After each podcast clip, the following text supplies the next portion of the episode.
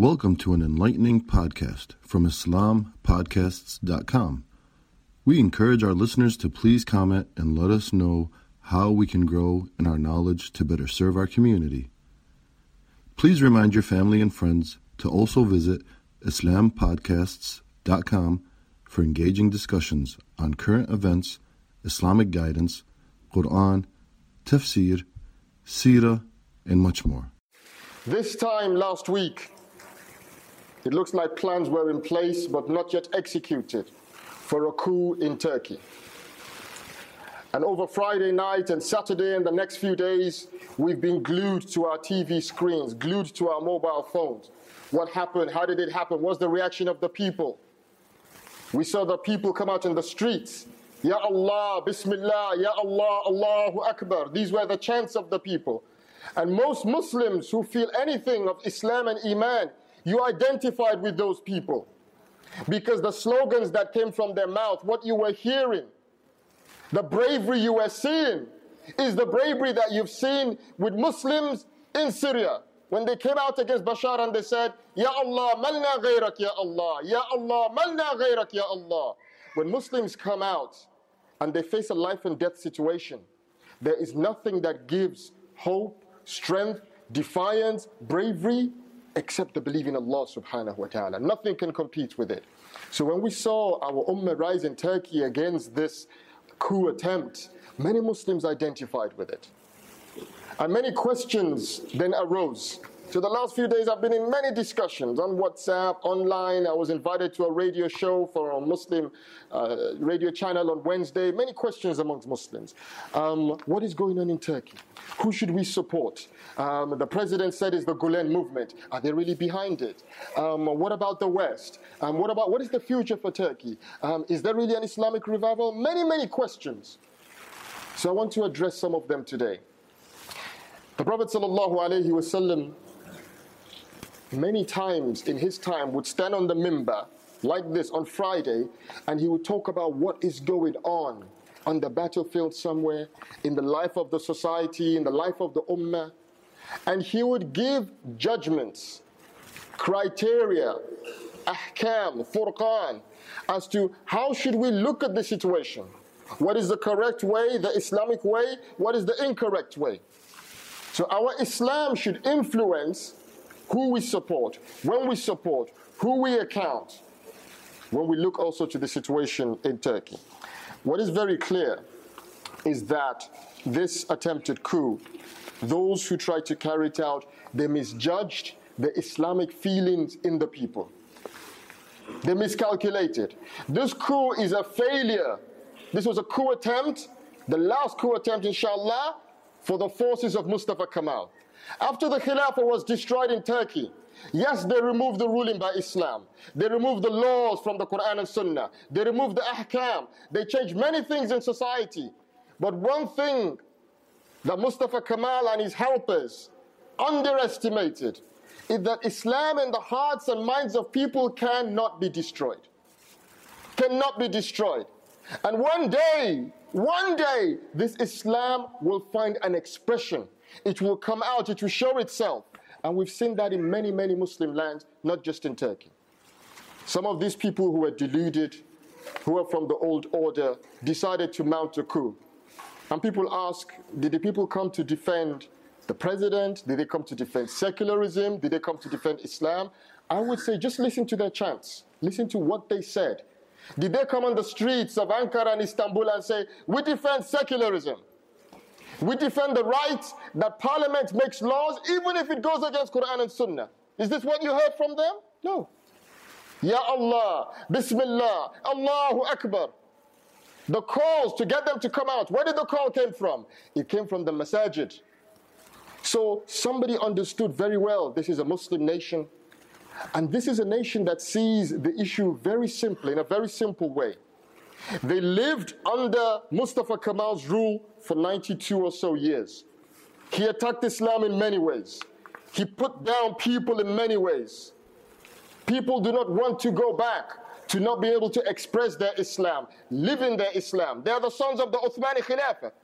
So they have suffered under the attack on Islam by the Kemalis for 92 years. This is how they see it. So what they see is somebody is trying to bring back Kemalism. So in the people's mind, the issue is simple. We are Muslims, we love Islam. Some people against us, they want to take us back to Kemalism. When you put this choice to Muslims, what do they choose? What do they choose? They choose Islam. So this is good news, and this, the people in Turkey deserve support. The failure of this coup deserves every condemnation that it deserves. Because this coup was about trying to bring Kemalism back in a stronger way, in some way, shape, or form. But that does not mean everything in Turkey is finished, is sorted, is rosy. Many things have occurred in the last few days. Many things occurred before that, and many things will occur in the coming days. So, where do you and I stand as Muslims?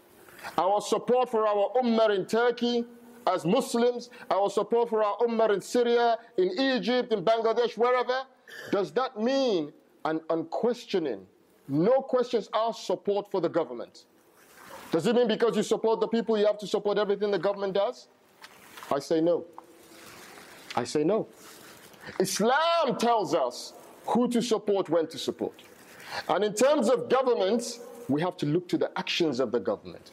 فَحْكُمْ بَيْنَهُمْ بِمَا أَنزَلَ اللَّهِ Rule, judge between them by what Allah revealed. The criteria, the Furqan, what we use to decide what is good, what is bad, is what Allah revealed. Not because this man did this or this man did that, you're with him or you're against him. So we have to take a cold, hard look at Turkey, which is undergoing a very critical period. The government there has pointed the finger at the Gulen movement. The picture is not clear. Personally, I have many questions. Many questions about that. I think the words of these presidents and prime ministers should not be taken at face value. Sometimes we as Muslims, we have short memories. Somebody said something great yesterday, he's the best thing since sliced bread. No, no.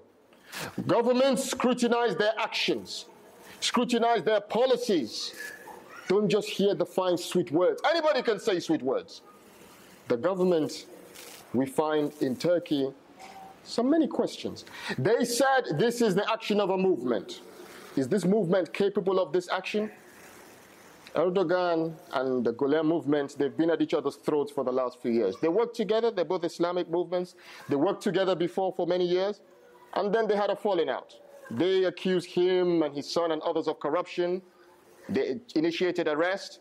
He hit back, sacked many of them. So there is an ongoing fight before this attempted coup.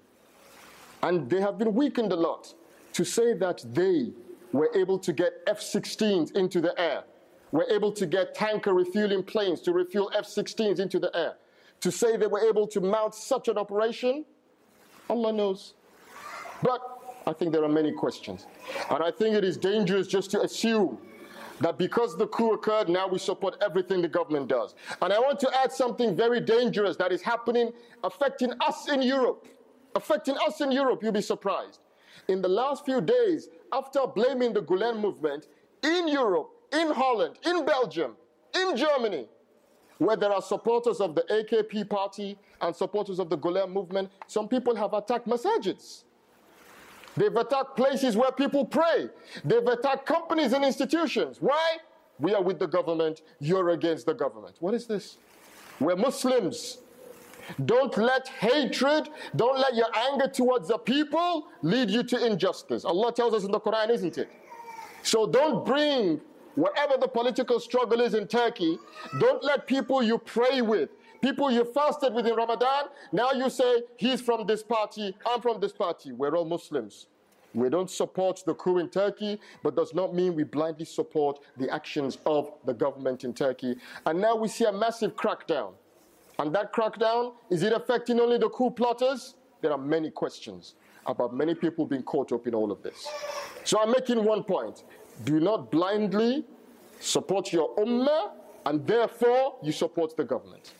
And when I was on the radio on Wednesday, the presenter, the Muslim radio station, he asked me some questions, which are very interesting. It makes you think. It made me think. He said, but this uh, government Three weeks ago, it normalized relations with the Israeli entity. You know, after the Mavi Marmara the killing of 10 Turks by the Israelis, the president came out, Israel is this, Israel is that. That was about five years ago. About three weeks ago, he spoke to Netanyahu, and now relations are back again. Military cooperation, economic cooperation. What does Islam say about this? Is there any Muslim that supports the Israeli entity, that wants to strengthen the Israeli entity? And one of the Turkish rulers, he said, you know, Turkey needs relations with Israel. Says who? Turkey, the man in Istanbul, the Muslim man, he cannot live and survive unless he deals with the Zionists. This is not allowed from Islam. Only last week, Yildirim, the prime minister, talked about maybe normalizing relations with the Syrian government. And many of the mujahideen in Syria, they're shocked. They're saying, you know, Turkey, uh, Erdogan, he said, a few years ago, he said, Hama, the Hama massacre, people were massacred in, in, in Syria, 10,000, 20,000, huge numbers. We will not allow this to take place. And then last week, you're talking about possible relations again? And why is it, why is it that you are next door to Syria and you did not send this army to go in and liberate the people in Syria? وَإِنِ اسْتَنْصَرُوكُمْ فِي الدِّينِ فَعَلَيْكُمُ النَّصْرُ Are they not crying for help? So if you look at foreign policy issues, to do with Russia, to do with the so-called Israeli entities, to do with Syria. The Turkish government is working to normalize relationships. And so this is questions we should account, we should advise such a government. And internally, the way forward for Turkey after this coup, there is one big issue which the Turkish government and the governments in our countries refuse to tackle. Whoever is behind this coup planes took place from the NATO airbase. In our countries, most of the coup is either individuals who want something for themselves or foreign powers using those individuals. Coups usually are not done for the sake of Islam and Muslims that Muslims will support. So the president came on TV. He said, yes, foreign powers, Gulen is in America. But then on CNN, on, on Al Jazeera on Wednesday, they asked him about your relations with America. He said, This is a separate issue. We will continue good relations. One of the things that causes instability and problems in our countries is that our rulers take as friends the ones Allah describes as enemies. There have been bombs in Turkey in the last few weeks, bombs in the last few months, bombs all over the country. And yet you allow the United States of America to operate from an air base in Incirlik to bomb people in Syria. You allow the agents to roam freely in the lands, and not just in Turkey. You look at Pakistan, Rahil, the army chief, sits with the Americans. Sisi sits with the Americans. Haftar, look at every Muslim country. You will find a lot of the instability, a lot of it is because our rulers, our so called rulers, refuse to answer the call of Allah. إنما ينهاكم الله عن الذين قاتلوكم في الدين. Allah forbids you from being friendly, from having relations with those who fight you. Yet in all the Muslim countries, close relations, close cooperations with their militaries. And then you're surprised a bomb goes off here, a killing goes off there, that they support this terrorist group, they support that group to cause instability. Why are you surprised?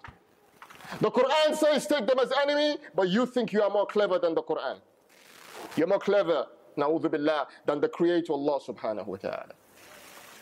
Turkey has a bright future. This coup was a failure of Kemal. The future for Turkey is what made Turkey great in the eyes of every Muslim in the past. فَحْكُمْ بَيْنَهُمْ بِمَا أَنزَلَ اللَّهِ Turkey is the land of the Ottomans.